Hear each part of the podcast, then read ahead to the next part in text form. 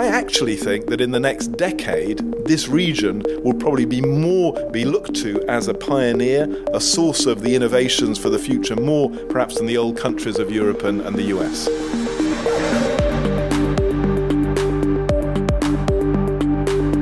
I, I would hope that the ASEAN region cannot be so dumb as the rest of the world has.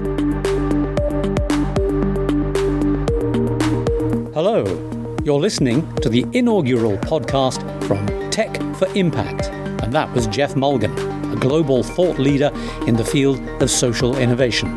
More from him in just a moment. But first, allow me to introduce myself and this podcast. My name is Taimur Nabili, and every couple of weeks from now on, I'll be posting a conversation with a leading thinker, a visionary, a practitioner, entrepreneur, anyone, in fact, who's committed to the cause of sustainable technology and a clean future for the Asia Pacific region.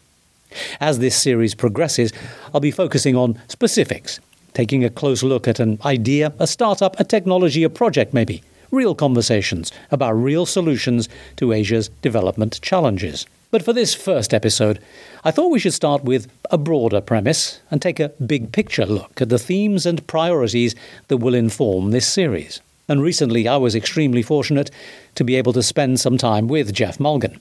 Geoff is currently Professor of Collective Intelligence, Public Policy and Social Innovation at University College London. Prior to that, he was chief executive of Nesta, the UK's innovation foundation. He's an advisor to governments, think tanks, and businesses. He's published multiple books, the latest being Social Innovation, and his list of accomplishments goes on and on.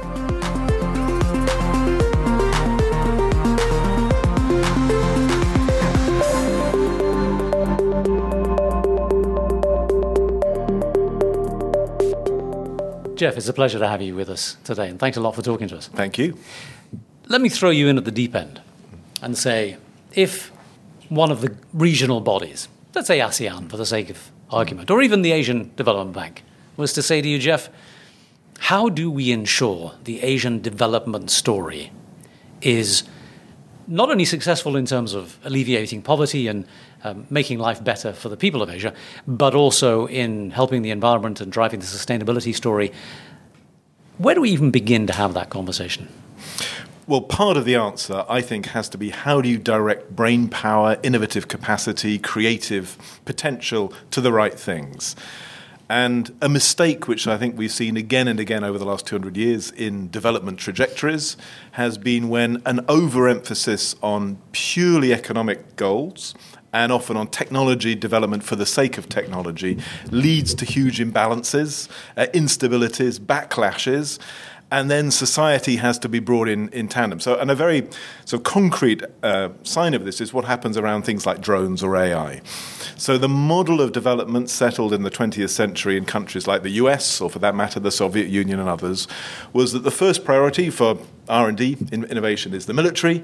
Then later on comes the commercial, and only much, much later does anyone ask, well, actually, could these drones be used for medical supplies? Could AI help with, you know, poverty alleviation?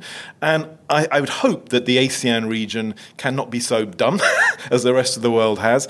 And it's the reason why I'm so obsessed with social innovation, with innovation which has a focus on outcomes, not just on inputs, that we see technology not just as a thing which comes from outside mm. into society, but almost every field that matters. The really useful uh, results come from combining technology innovation with human innovation, organizational and social innovation. But that very history that you just described, that those trends and that path that the West trod, with its emphasis on those undesirable elements that you talked about, is unfortunately looking a lot like the way Asia is developing. And rightly so, and understandably so, surely, because we now have a system that at least we know works. How does how can we break out of the mindset and those patterns and that structural development model that has been set down to go to the direction that you're talking about? Well, two good starting points. Um, one is human happiness. I think probably most people in this region would say that's a pretty good reason to have but, economic growth. And you're, you, you're, sub- you're, substituting new paradigms, new measuring met- metrics, uh, new ideas and priorities. Where how are you going to dislodge the old priority, which is we need to make profit and we need to get people uh, with enough income to get them out of poverty. Well, in many countries in the region, there has been a very live debate about how to focus on happiness and not just GDP growth, including in China, in Korea, as well as uh, here, here in Singapore. And if you look at the World Happiness Report for this year, what is the single best predictor of how countries score on happiness? It's not actually GDP, that's important. It's not even healthy life expectancy. The single most important factor is whether people have social support, people they can rely on. So fairly obviously, you'd have thought that policy and innovation R&D should be ensuring that people do have that kind of social support alongside growing income, improving healthcare, etc. And yet nowhere on the planet is that a priority for innovation. So I, it shouldn't be that hard.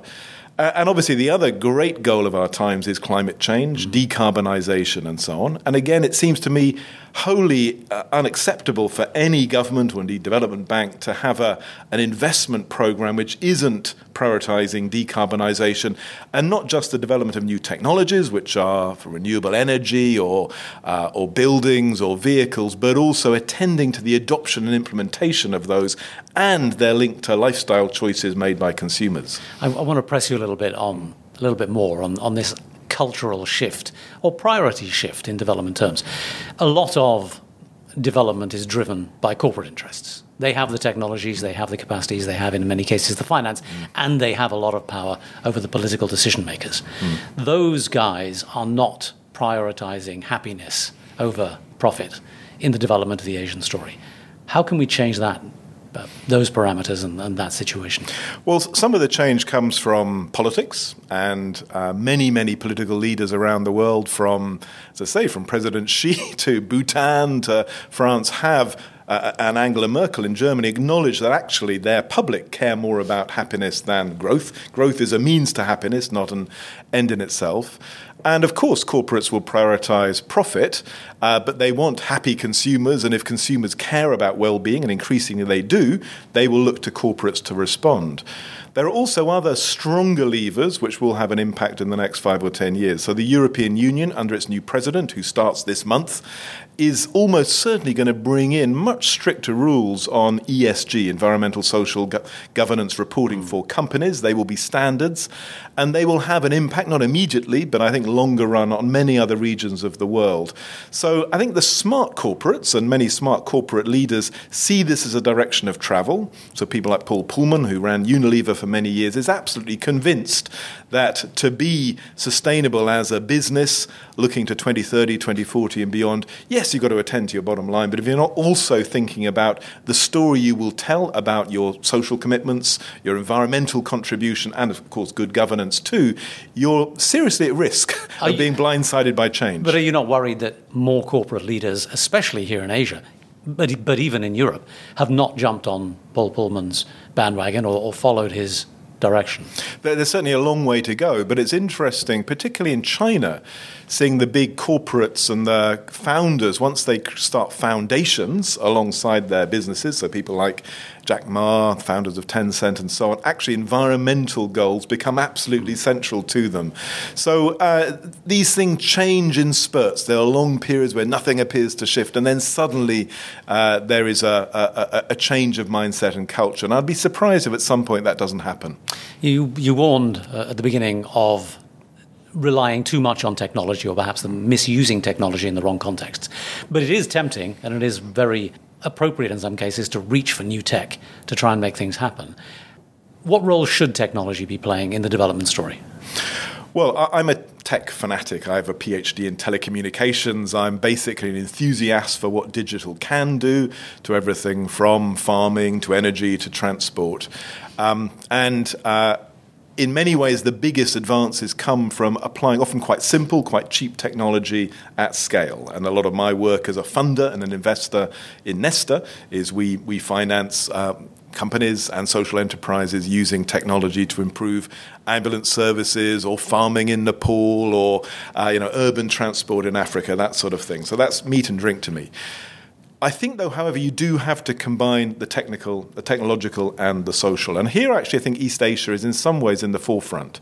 So, if you ask which city on the planet probably has the most advanced ideas for combining high technology with social innovation. It'd be Seoul in Korea, where the mayor, Wonsoon Park, has been an advocate of social innovation for many years, and it's also probably got the most connected population on the planet. Uh, Taiwan is another fascinating example where the national government, thanks to uh, ministers like Audrey Tang, has integrated social innovation into how they make policy, using digital platforms to involve the public in shaping policy far ahead of anything in Europe, let alone uh, North America. Uh, and of course, right across China, you've got extraordinary experiments underway on things like driverless cars, city brains, and so on. Sometimes a bit detached from the social input, but sometimes with a sense of how you need to engage civil society and citizens to get those technologies uh, to work. So I actually think that in the next decade, this region will probably be more be looked to as a pioneer, a source of the innovations for the future, more perhaps than the old countries of Europe and, and the US. The examples that you mentioned are, by and large, urban situations mm. uh, and in the slightly more developed countries. What about the uh, agricultural um, and the rural communities of Asia? How does tech fit into their lifestyle? Well, uh, there's a very interesting story you can look at in sub Saharan Africa, which in some ways I know the rural side of that more than Asia. It's a lot poorer than, than Asia. But there, the spread of um, simple phones and smartphones has massively transformed the everyday life of farmers. Now, in some cases, that is simply making sure that data on weather patterns, impending droughts or floods, and so on, is communicated to farmers. Sometimes it's things like turning them into a collective intelligence. So, the WeFarm project mm. is one I really like in, in, in Africa, which has about 3 million farmers now using an SMS system to post problems they're facing. Then, using a bit of smart AI, that problem is sent to other farmers who might have solutions. You then get a response from the collective brain of those 2 or 3 million farmers, and hopefully can solve your, your problem. Uh, we've worked a lot on aquaculture issues, both in Asia and Africa, where, again, quite simple technologies can help link um, the aqua farmers to intermediate markets, to end markets, to great, to, so they understand the price they can get for their fish. They can reduce delays in the transport uh, system so they don't have so much wastage.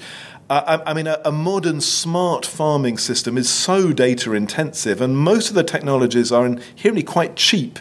That I think we will see a complete transformation of everyday life in farming over the next 10 or 20 years if governments, funders, and others put in place the right access.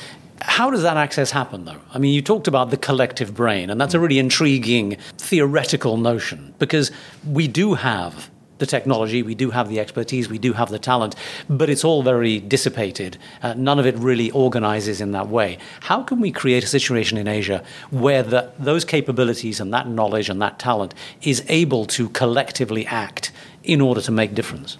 So I, I, think this is the key question of the next 10 years, and a lot of my work at the moment is on collective intelligence and how do you organize collective intelligence in practice. Uh, and we're working with many parts of the UNDP across the world in making that practical. And it requires a curator, an orchestrator of that knowledge. So I mentioned WeFarm. That only works because someone manages the platform, puts it in place, makes it easy mm. to use. Uh, the vampire system in Southeast Asia across Indonesia does a very similar job for climate shifts.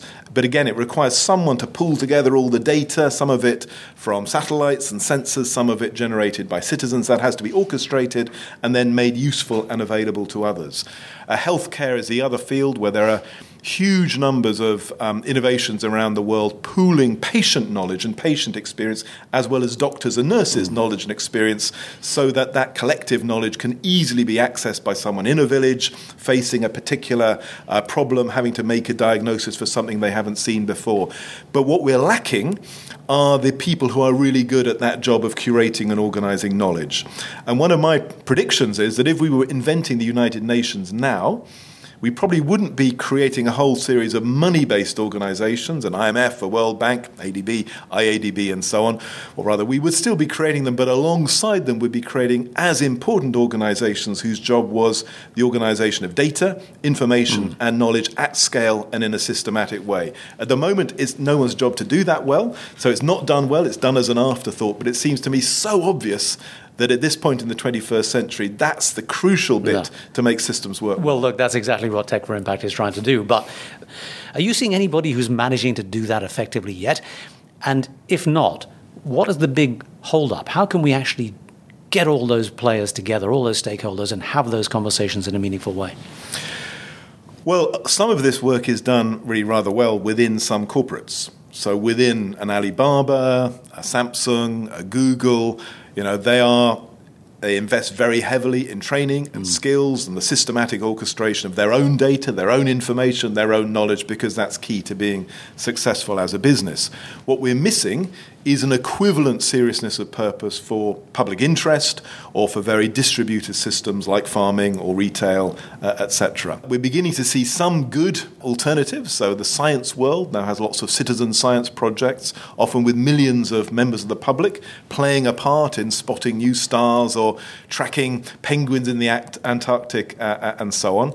We're seeing a lot happening in health again, because there's a lot of investment in health and a lot of motivation amongst patients and doctors. But I think we are missing the core institutions who see it as their job to do this, and then the flow of both expertise and money from the big investment organizations, and probably a lot of the expertise needs to come from the private sector, which just has more experience of doing this well. So, give me some examples um, or ideas about what Asia could do what are the technologies out there that are applicable and yet are not yet gaining traction in this part of the world? Well, a very simple example, uh, and one I'm working on a bit, is, is labour markets and jobs. Mm. So, in the next 10 or 15 years, we will see, partly because of technology, huge disruption to all sorts of industries like um, textiles, uh, um, low level manufacturing, which employ millions of people across Asia. Now, what we could do, and what some countries are trying to do, is to pull together all the available data on, on jobs, what skills are being looked for, what pay levels are, and curating that as a collective intelligence, turning that into tools so individuals can uh, know if their job is likely to be destroyed in the next few years, can know what one extra skill would make them most likely to have a job in 10 years' time, can point them towards the training mm. provider who can help them with that skill. Now, that is doable with today's technologies. It requires quite a bit of orchestration and curation. But it's absolutely vital for countries like well, Bangladesh or Thailand or Malaysia um, if people are not going to face you know, horrendous disruption to their lives in the next few years. So that, that's one territory where there are maturing technologies. And again, I mean, you're, you're talking here about fairly large scale and government involved kind of projects. That, that almost certainly has to have government hmm. involved, mm. both at a national level and at a, and at a city level as well. Are, are, there private sector technologies that are perhaps a little bit easier to implement that don't take so much political power and convening capacity to put together? Well, in those examples, they, they need to be private partners mm. like Google, LinkedIn, and others who have very sophisticated technologies. And we're, we're working on similar projects in Europe with Google and others as partners because often they have you know, more advanced skills but the full benefit to the public will only come if these are turned into public goods of some kind. Uh, I think the same applies in, in agriculture, where there's lots of proprietary knowledge, there's lots of private offerings. But in the medium term, I would hope that almost any government should be providing all its farmers with access as a public good to the best available data on what is happening, to trends in, in weather and climate and soils and so on and then let the market create apps off the back of that data, which can be tailored to different uses. But the underlying uh, provision should be done as a commons, as a public good. Your most recent work is focusing on social innovation. What is the role of the of the civic population in driving changes like this? Well, I think again and again we see the public, civil society, often is more innovative, more creative than big government or big business or big universities. And uh, in a way, the history over 200 years of social innovation is of society spotting problems, often well ahead of the, the power structures, and innovating new solutions. So, one, one example which has been very important in the last few years is isolation, loneliness. So we know lots more now about the effects of loneliness, not just on people's mental health, but also their physical health. It's equivalent to smoking 40 cigarettes a day, being a really lonely person. Now, this was not on anyone's agenda 10 or 15 years ago, but lots of civil society projects have been experimenting with befriending and visits and encouraging isolated older people into uh, dance classes. All sorts of things have been done. Um, initially in the, the big cities of the West, but increasingly in cities like Shanghai or Beijing, which in some ways have a more acute problem of isolation because of the long term effects of the one child policy.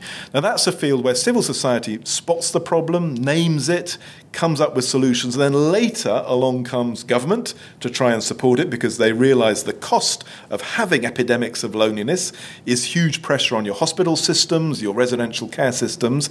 And then business comes in as well because often business can provide, you know, tweaks on Twitter mm. or Facebook and so on, which can help create circles of support around an isolated person. And we've seen versions of this happening on everything from elder care to childcare to public parks and so on, where civil society is creative, but I, and ideally, there's a healthy relationship between government and civil society where government respects that sort of trailblazer role of citizens, supports them, acknowledges them, and then helps the scaling process once those innovations are proven. Well, the key word there was ideally, wasn't it? Uh, and we live in a part of the world where the cultural diversity, the economic diversity, uh, the geographical diversity is so bewildering that any one size fits all kind of theory is, is bound to stumble in various different environments. I'm just wondering whether the social aspect of this and the amount of talent and knowledge available in this part of the world is sufficient to create the world that you're talking about? Well, I think parts of this part of the world are, as I said earlier, are trailblazers. So, in terms of national policies, um, both Malaysia and Korea have been amongst the countries mm. with national programs on social innovation.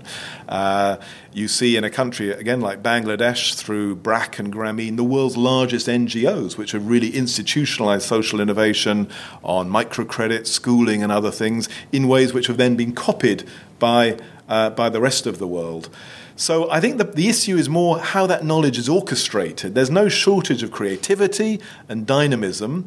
Perhaps the region doesn't recognize how good it is at this, uh, and so those remain as isolated pockets rather than being scaled up. And of course, there isn't a nation social innovation bank to act as the, the wholesaler to create new capital markets. And, and this, I think, is one space where the, the, the region perhaps has fallen, is behind. So in the UK, in social innovation, and particularly linking it to investment. Mm. So ten years ago in the UK, with the help of government, we created a wholesale bank called Big Society Capital, a billion dollars or so, to provide the investment, the cornerstone investment for lots of intermediaries who could then invest in social ventures of all kinds. It wouldn't have happened just waiting for the market. It required government to make that move. Canada, under Justin Trudeau, is about to commit a, a, a, billion dollars in Canada to social innovation investments of all kinds. We still haven't got anything quite of that scale and ambition in this region, and yet my guess is there are lots of well placed players to be the intermediaries who could use that wholesale finance and really have an impact. What's going to spark that? Well, I think it requires, I mean, what it required in, in Europe and North America was a government to get this, to really understand uh, why it made sense. They were persuaded often by people from orthodox finance backgrounds. So in the UK, a key player was the most successful venture capitalist of his generation, who said, Of course, we should be applying those venture capital models to social innovation. It would be crazy not to. And he persuaded uh, politicians. I'm not sure if you've got those champions yet. You probably need them. Um, but I think there will be a, a lot to be learned from other parts of the world which have shown you can actually invest in social ventures of all kinds or social purpose for profit enterprises and get as good a return as from more traditional commercial investment. Well, you say we don't have those champions, but you're in as good a place as anybody to judge whether the mental trajectory and the philosophical approach to these things is gaining ground in this environment. Are you seeing signs of hope? Are you seeing individuals emerging who are speaking this language? Yeah, and there, there you have strong networks like the AVPN, the Venture Philanthropy Network mm. in Asia. You've got individual banks beginning to talk this language. Uh, Hong Kong has had a roughly billion Hong Kong dollars, I think it's more than that actually now, you know, social innovation fund, which is bringing in matching funding from some of the, the, the big entrepreneurs, not only of Hong Kong, but southern China. So I think there is an ecosystem beginning to emerge. Uh, these things take a bit of time. uh, and uh, in, in, a way, what we perhaps haven't seen is enough presidents and prime ministers really articulating this as an important part of their agenda. And I think there's a narrative, and this is a, a, a crucial other missing bit. But I think it relates to the fourth industrial revolution and how one really imagines that transforming this region. And I go back to an analogy with the first industrial revolution, which began in my country uh, rather a long time ago. Uh, and to slightly caricature the history, in the first half of the 19th century, the Industrial Revolution completely transformed England and Scotland. Millions of people went from the countryside into cities, worked in factories. But when they got to those cities, they were pretty miserable places. Incredibly dirty, incredibly unhealthy. Life expectancy mm. fell, crime rose. And then in the second half of the 19th century, people realized this was a bit of a disaster, and huge effort was put into social innovation, creating universal education, uh, sewage systems, public health, public water, uh, democracy, microcredit, trade unions. And by the end of the 19th century, you know, life was still pretty miserable, but it was nothing like as bad. And I think we'll see a similar trajectory with the fourth industrial revolution. At first, there'll be just a surge of emphasis just on the technology. That will create all sorts of problems and unbalances from mass unemployment to fake news and so on. And then we'll see much more effort to help the social and the technological and economic be brought into, into alignment. And I think any smart political leader and any smart business leader who's a tiny bit aware of history should try and be ahead of the game on that. Geoff, thanks very much indeed. Thank you.